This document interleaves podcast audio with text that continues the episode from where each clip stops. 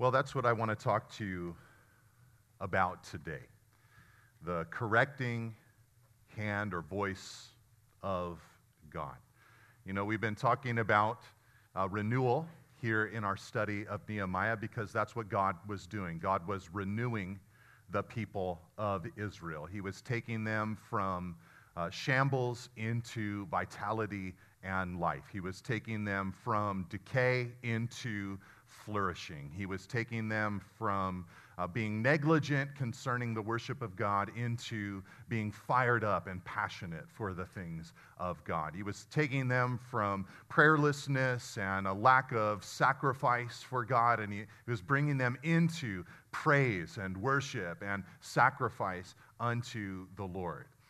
But here today in Nehemiah chapter 5, a vital and important development unfolds for the people of Israel. They, like us, so often got off track. There was sin in the camp. There was an issue that needed to be dealt with, and this issue jeopardized the entire work of God. You see, God was not concerned with rebuilding a city just to have a people in it who were in disrepair.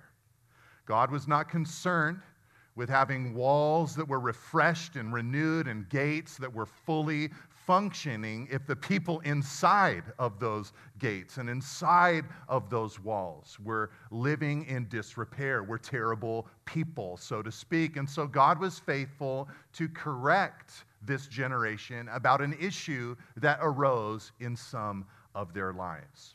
And I want to talk to you today about this correcting work of God, because this is a major part of God's renewal in our lives, not just initially or at a singular moment, but all throughout our lives.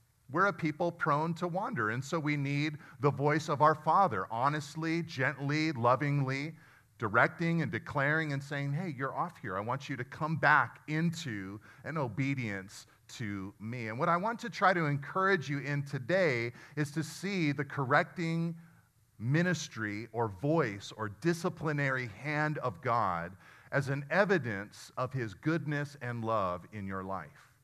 In Hebrews, it says this: do not lose heart when God rebukes you, because the Lord disciplines the one he loves, and he chastens everyone he accepts as his son or accepts as his child.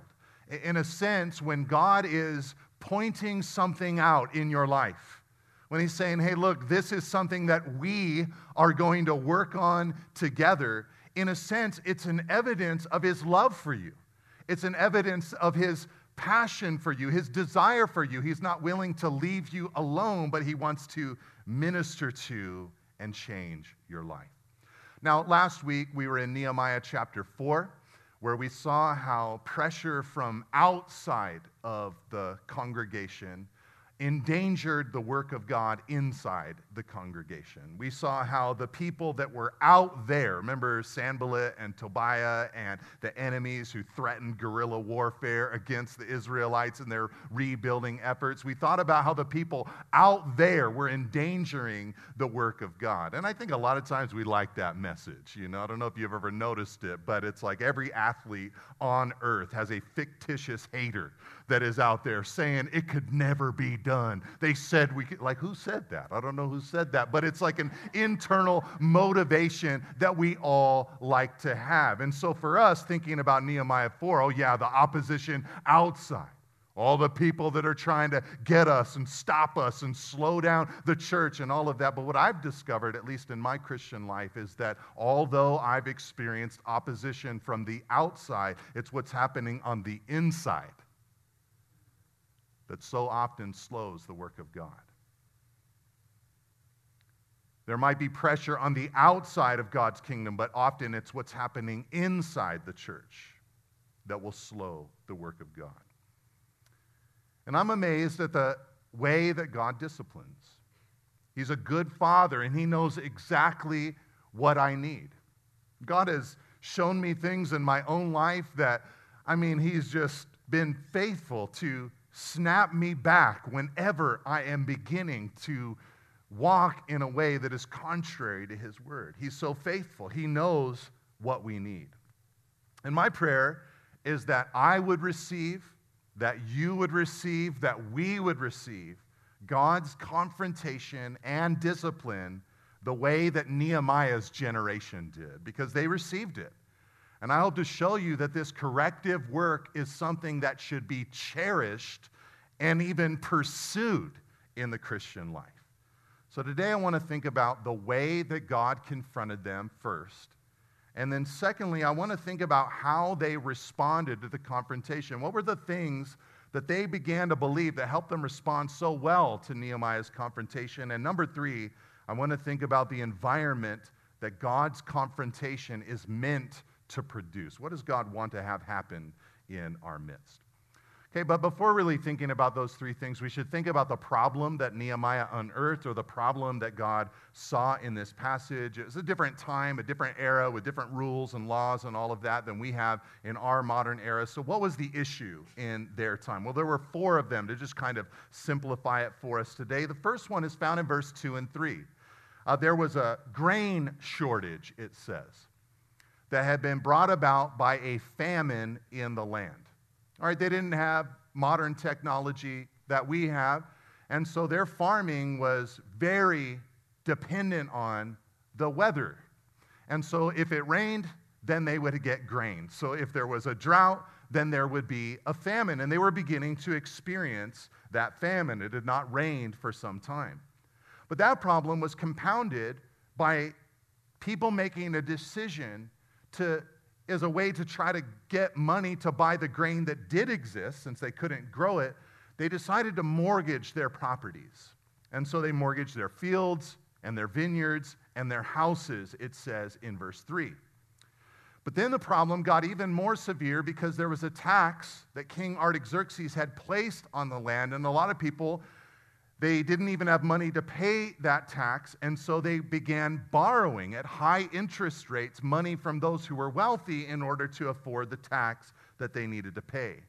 And then things got the worst when many in Israel at that time took their last and final resource. They'd mortgaged their land, they'd borrowed money, they couldn't do those things anymore, and so some of them took their final resource, their own children, and they put them into indentured servitude for a period of time in order to pay off their debts, to make ends meet. This was a grave situation. Nehemiah thought of it as catastrophic.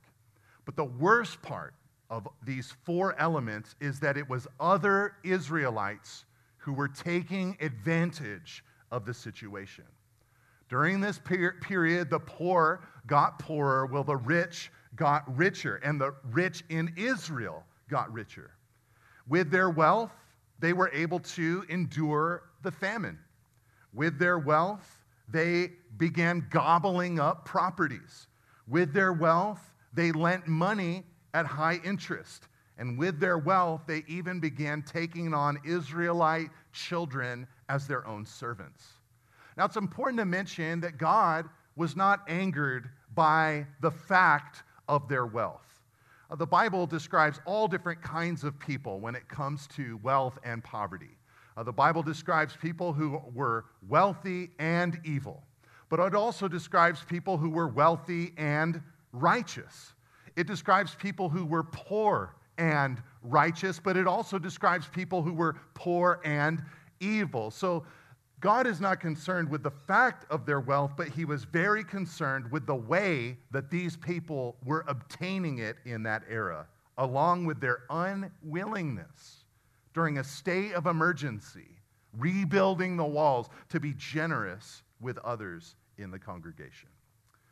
All right, all of this ended really well. I'm making it sound really bad, but it ended well. They got the project kick-started again. They repented. They got back on track. So let's think first about the way that God confronted them, okay? It was through Nehemiah. You guys noticed that. And what did Nehemiah do when he heard the problem in Israel at that time? Look at verse 6. I love this line. It says, I was very angry when I heard, the people's complaints and situations. There was an anger inside of Nehemiah. But Nehemiah knew what to do with his anger. Don't you love what he did in verse 7? He says, so I took counsel with myself. Sometimes we have to do that, don't we? You know, man, this bothers me so much. I got no one to talk to. I've got no one to lean on. I've got no one to work this out with. It's time for me to have a little powwow with myself. Like, all right, Nehemiah, I know what you want to do, bro, but don't do it. Calm down. Think about this. Pray about it. You want to respond well. And eventually, after taking counsel with himself, Nehemiah brought charges against the nobles. And then he called this big assembly of people all together. This was a public issue, and so he dealt with it publicly. And in verse 9, he said to them, bottom line, he said, the thing that you are doing is not good. He just lays it out there, doesn't sugarcoat it. And then he showed them what it would look like if they began to walk in the fear of the Lord again. They would stop taking advantage of their Israelite family and instead be generous to them. This is not a time for them to flaunt their wealth or even build their wealth, but a time for them to think of others. So what can we learn from the way that God confronted them? How might God confront us as we look at this passage? Well, what becomes clear as Nehemiah represented God that day is that I think we can say it this way. God, when he confronts us, he will confront us from a state of loving anger. Now, let me explain what I mean to you by that, because it's very hard for us to imagine God being angry. But the Bible says in places like Ephesians 4 or Psalm 37, verse 8, that we as human beings should be angry without sin. There are things that do enrage us in this life, injustices, unrighteous events, catastrophes that should cause a stirring up within, yet without the attachment of sin. This is often where we fail when we grow angry. But God is the best model of sin-free anger. When God sees someone that is hurt by another person, he is angry because he loves the person who is being hurt, and he loves the person that is doing the hurting. He sees what is happening to their own soul as they commit this crime. You know, in the classic passage in Exodus chapter 34, you might remember the episode where Moses, he wanted to see God so badly. He's like, God, you know, let me see you. And God says, well, you can't see me. No mortal can see me in the full radiance of my glory and expect to survive. You need a glorified body for that. You can't handle that, Moses. But I will put you in the cleft of the rock. I will pass by. You'll see the afterglow of my glory. And when I pass by, I'll declare my name to you. And in declaring his name, God declared his character, who he is, what he's like. And one of the things that God said about himself there is that he is slow to anger. Not that anger never exists in him, but that he is slow to anger. What this means is that God does not lash out. I'm not going to take a show of hands, but I'm sure there's more than a couple of us here today who know what it's like to lash out in anger. We're quickly provoked. Something causes an unsettled thing, and we just launch out in our angry response. But God does not do that. He's long-suffering, and any anger that he has is a slow and steady position that he's acquired over time. And Nehemiah, as God's representative, he modeled that slow anger really well. He was angry, but he paused for a moment to talk to himself. When he says he took counsel with himself, literally the word that's being used is a word that could describe gaining reign once again, like a king or queen reigning over their territory or domain. Nehemiah is gaining self-control in that moment. So with that reign or that self-control, he launches out and responds to the righteous anger within. And God always reigns over who he is. He's never out of control. He's never reactionary.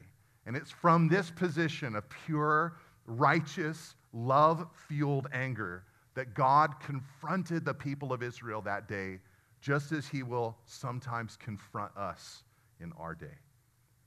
You see, God loves us. And God knows that sin damages not just us, but also our church community. And so he's faithful to, from his slow and settled position of anger, confront us. Jesus modeled this at different times in his ministry. One of the most famous, likely, is when he went to Jerusalem twice and in righteous anger cleared out the temple precincts because they were taking advantage of the pilgrims, the worshipers who had come there to worship in the temple. They were buying and selling and exchanging at exorbitant rates and ripping off the people who had traveled miles to worship God. And this angered Jesus. Mark's gospel tells us that he overturned tables. John's gospel tells us that he prepared in advance a whip of cords to aid him in this process. And I think what angered him is very clear, because he quoted from the Old Testament and said in those episodes, it's written, my house shall be called a house of prayer for all nations, but you have made it into a den of robbers. That was loving anger. What do I mean? Well, Jesus loved the nations. And he's like, if you guys are doing this, why would the nations ever want to come to worship here? Why would they ever want to know about your God? And because I care about the nations, I got to deal with this particular issue. And so Jesus confronted them.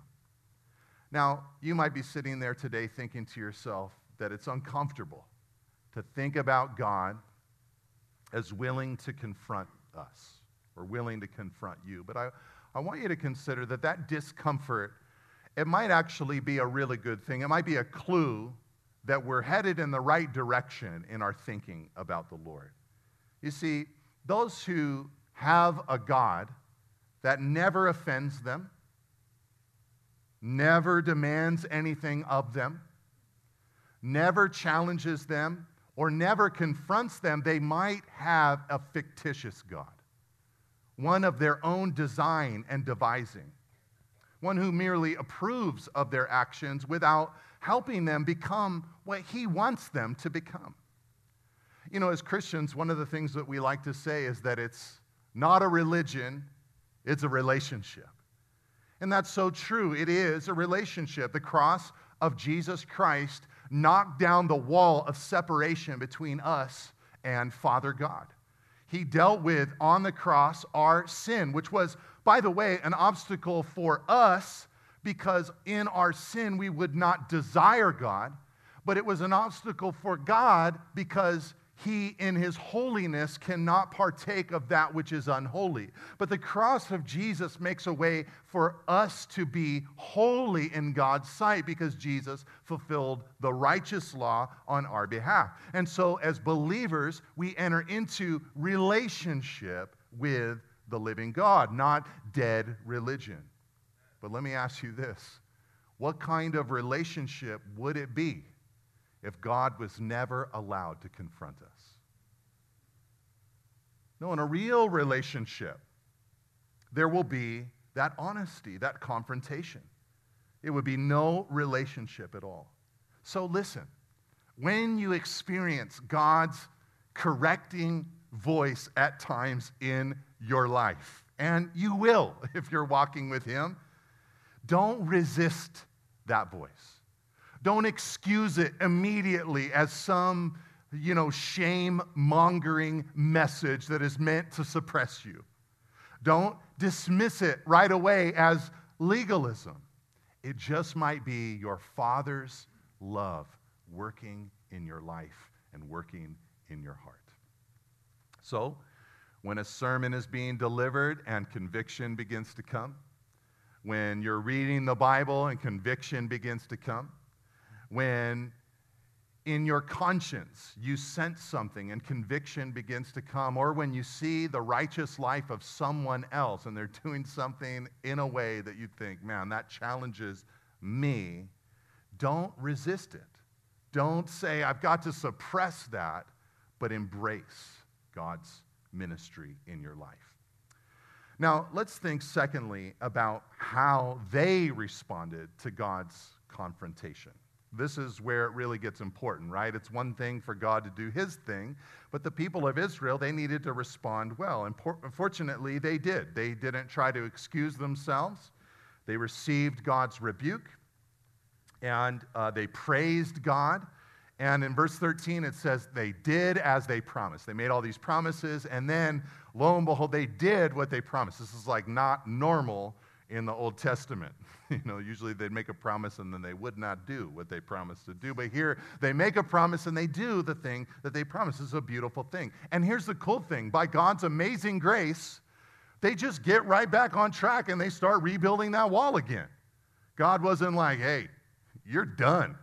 No, he confronted it, dealt with it, showed them a way out. They took the way out, and then the building continued. But what were some of the particulars of how they responded? Well, one of the first things I want you to see in the way they responded is that they came to this realization that they were part of a community and that their sin, what they were doing, it affected everybody else. And Nehemiah's way of accomplishing this was by, it was brilliant, calling an assembly. So he's got all these people that have been sinned against in the presence of the people who have sinned against them. And Nehemiah calls this assembly, one of his favorite words in his message and in this chapter is the word brothers. It's like his way of saying you're hurting your family with these actions. And as they were there, they could draw a direct line between what they were doing, the ones who were guilty, and the way it impacted others in the congregation. You see, there were some there who, though they probably wanted to rebuild the wall, were dreaming of rebuilding the wall, would like to have been about God's kingdom, they couldn't because they had to figure out how to get enough grain to survive another day. They were having hard conversations at home about, should we send our child into indentured servitude to help make ends meet? And in the assembly, those who were sinning saw the effect of their sin on the entire congregation. This is beautiful because I think a major step is taken in the Christian life when a person begins to realize that their Christianity is not just an exclusively private relationship with the living God, but a communal relationship with the living God. That my life impacts your life, and your life impacts my life. That my spiritual vitality or your spiritual vitality affect the entirety of the group or the congregation.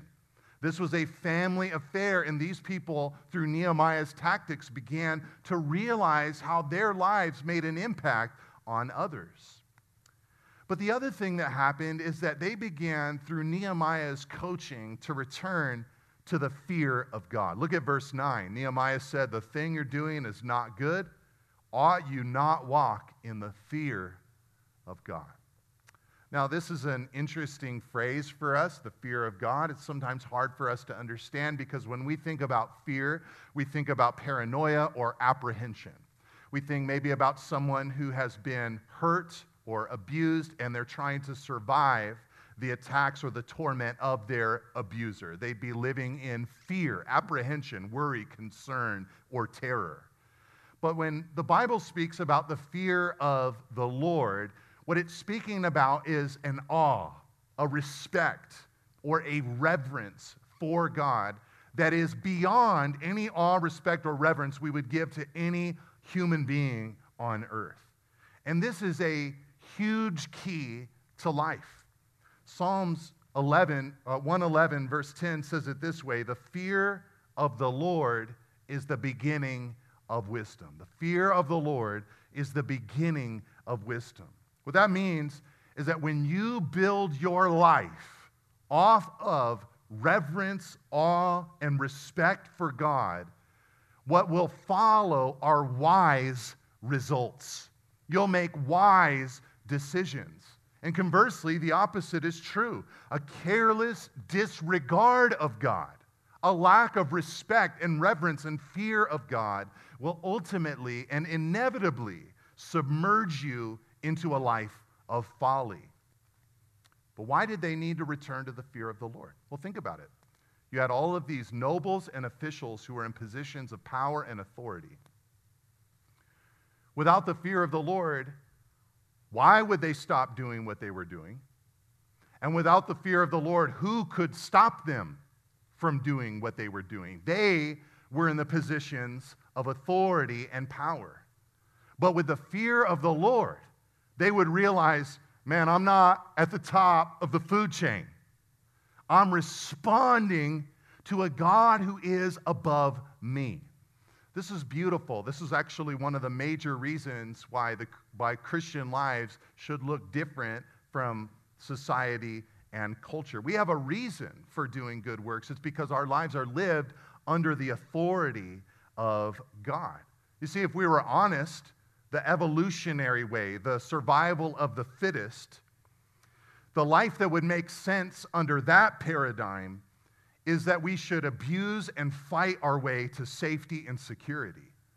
We should take advantage of other people because it's about me and my survival and not about them.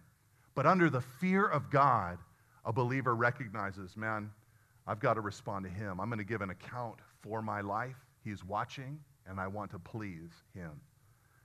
But the last thing I want you to see about the way that they responded is that they began to believe that they needed to represent God really well. And look at verse 9. Nehemiah said, "The thing you're doing is not good. Ought you not walk in the fear of our God to prevent the taunts of the nations of our enemies?" You see, what Nehemiah knew is what Jesus knew when he went to the Temple Mount and did all that correcting, that the mistreatment of the congregation would bring the ridicule of the nations. Why would the nations come to worship God in Jerusalem's temple if they saw that God's people treated each other horribly? How would God's reputation escape undamaged if his people lived this way? You guys know that Jesus told us that we are the salt of the earth and that we are the light of the world. And to be salt and light means that we're conscious of how our lives impact our testimony or our witness of who God is. And these people realized at that point all of these things. They were snapped to reality. Wow, we're part of a community, and what we're doing is hurting our community. They realized that they had been operating outside of the fear of God. They didn't care about his opinion on their actions, and so they returned to the fear of the Lord. And they knew they needed to begin to represent God well to the nations by treating each other so much better than they had been treating them. And like I suggested or hinted at earlier, all this is beautiful because then Nehemiah gives them a path to take. He doesn't just decimate them and say, game over. He says, it's time for you to return. And they said, yeah, we want to do it. So Nehemiah calls all the priests out. He's like, all right, let's make this a spiritual thing. Or I'm going to facilitate a vow that you're going to make before God. The priests are here. And then he does this dramatic thing in verse 13 where he takes his robe and he shakes out the fold of his robe. And he's like, anybody who says they're going to do this and doesn't do this, they're going to get shaken out of the community like the fold in my garment has just been shaken out. And all the people looked at all of that. They're like, well, Nehemiah, it's a little dramatic, don't you think? But amen. We receive it. And they praised the Lord. They took the path that God gave to them. This is God's way. He provides a path to renewal. He does more than point out wrongdoing. He shows us the way back into his obedience and blessing. This is the way of God. You know, the Bible says in Romans 8, verse 1, some of you might have had this verse rolling around, rattling around your head this morning as I've been talking about God's confronting ministry in our lives. It says in Romans 8, verse 1, that there is therefore now no condemnation for those who are in Christ Jesus. If you're under the gospel, there is no condemnation for those who are in Christ Jesus. But condemnation is very different than the conviction of the Holy Spirit. Condemnation is vague. You don't know what it is, but for some reason you feel God is displeased with your life. It's very vague, non-specific. And condemnation has no path of escape. There's nothing I can do. There's no grace. There's no thing to repent of. There's no avenue at my disposal. But with God's correcting work in hand and discipline, with his conviction, both of those things are there. It will be specific, and there will be a plan of action that God delivers to you. And so the people of Israel at this moment, they took the path that God gave to them. All right, so that's the main story. But Nehemiah concluded this section with one last little movement in verse 14 and to verse 19. And in that section, Nehemiah recounts what it was like when he was governor for 12 years. Apparently, after they'd rebuilt the wall, he went back to Artaxerxes, and Artaxerxes said, hey, go back to Jerusalem and be the governor there for a period of time. And so he records in verse 14 that he was the governor for a 12-year period of time. And what verse 14 to 19 describe are the way that Nehemiah operated, the kind of the principles that he abided by as the governor of Jerusalem at that time. And I think that the reason Nehemiah put this episode here in his journal is because what he did for 12 years is what he had hoped to find in Israel in the previous episode. You know, these are kind of the principles that he abided by, and he was hoping to see them. It was the environment that he envisioned, the environment that God envisioned. So what was Nehemiah doing? Well, in verse 15, it says that he would not lay heavy burdens on the people. So that indicates that Nehemiah was a servant leader. You know, he was leading, but he was serving as he led. He also says in verse 16 that he persevered in the work on the wall. So what that means is that even after they did the initial rebuilding, he was still all about refurbishing and like really getting this project completed and finished. That means that Nehemiah was a focused leader. He was very focused. He knew why he was there. And then in verse 17, he says, you know, I had 150 people that ate at my table. He provided for it out of his own pocket. And I don't know if you notice this, but in verse 18, it's one of the biggest miracles in the whole Bible because Nehemiah was the governor. That made him a politician. And as a politician, he refused the taxes that were due him. One of the biggest miracles in all of the Bible. He said, you guys can keep your food allowance that belongs to me. You guys keep it. That means that Nehemiah was a considerate leader. And then he was a God-oriented leader. He closed this whole section out by saying in verse 19, remember me for my good, oh my God, all that I have done for this people. He's praying to God. He says, God, I don't need the praise of the people, but I need you to think that I've done a good job. So remember me for all that I've done. He was a God-oriented leader. Now, stick with me for a second as I wrap this up, but Nehemiah here was a foretaste of Christ, don't you think? I mean, when Jesus came, he was like Nehemiah, but better than Nehemiah, the ultimate servant leader. I mean, he washed the feet of his disciples. He served his disciples in these beautiful ways. When Jesus came, he was, like Nehemiah, intensely focused. Nehemiah was focused on building the wall, but the Bible says that Jesus' face was set like a rock to go to Jerusalem so he could die on the cross. That was his mission, his wall to build. Nehemiah considered the people, and Jesus was intensely considerate of the weaknesses of his own disciples. And just as Nehemiah committed himself into the hands of his Father God, Jesus even more so committed himself into the hands of his Father, always doing what the Father pleased, and in his dying breath saying, Father, into your hands I commit my spirit. This is the Christ-like way that Nehemiah lived and that God envisions for every iteration of his church throughout all of history. He wants us to be people like Nehemiah, people like Jesus. He wants us to increasingly serve one another. He wants us to increasingly stay focused on the gospel, our mission. He wants us to increasingly consider one another's weaknesses, and he wants us to increasingly live for the Father's pleasure. This is really important. You know, in the book of Romans, Paul was writing to a church in a metropolis, so there were all different types of people that had gathered together in the church in Rome. It was, you know, you had every ethnicity, race, you had every type of mentality and background, you had everybody in the church in Rome. And so Paul wanted to write to them as he closed out the book of Romans on how to do church in an environment like that. And he offered three suggestions. The first suggestion was terrible. He was like, don't do this, but he wanted to paint the picture. The first way was one that was filled, a church that was filled with quarrels over opinions, to quote Paul.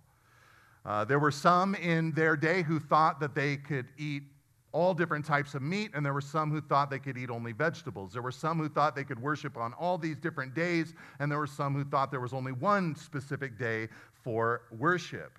And these arguments that they began having led to a judgmental spirit that led some, Paul says, to despise others in the congregation. And that's the first and honestly most natural and carnal way of doing church. So Paul had a different suggestion. He's like, don't do that. The second way is this. He says, in areas the Bible is silent about, believers should refuse to pass judgment on other people while living as if they will one day personally give an account of their lives to God. In this way, everyone determines, Paul said, not to stumble or hinder their brother or sister in Christ, which means that they won't force someone else to partake in their freedoms or partake in their convictions. But after saying that and describing that beautiful way, Paul kind of gave like a second way plus or a third way. And in this way, he highlighted the way of Christ. He said in Romans 15, we who are strong have an obligation to bear with the failings of the weak and not to please ourselves. Let each of us please his neighbor for his good to build him up. For Christ did not please himself, but as it is written, the reproaches of those who reproached you fell upon me. In this third way, the path of Christ, that's the one that Nehemiah modeled for the people, and it's the one we're to live as well today. Jesus took the blame and the guilt that did not belong to him, that he did not deserve, so that he could give life to us. He served and keeps on serving us. He centers us on the gospel, and he laid down his life and rights to take up our burden. So we should be like Jesus and take on the burdens of others and lay down our rights just as Christ laid down his rights for us.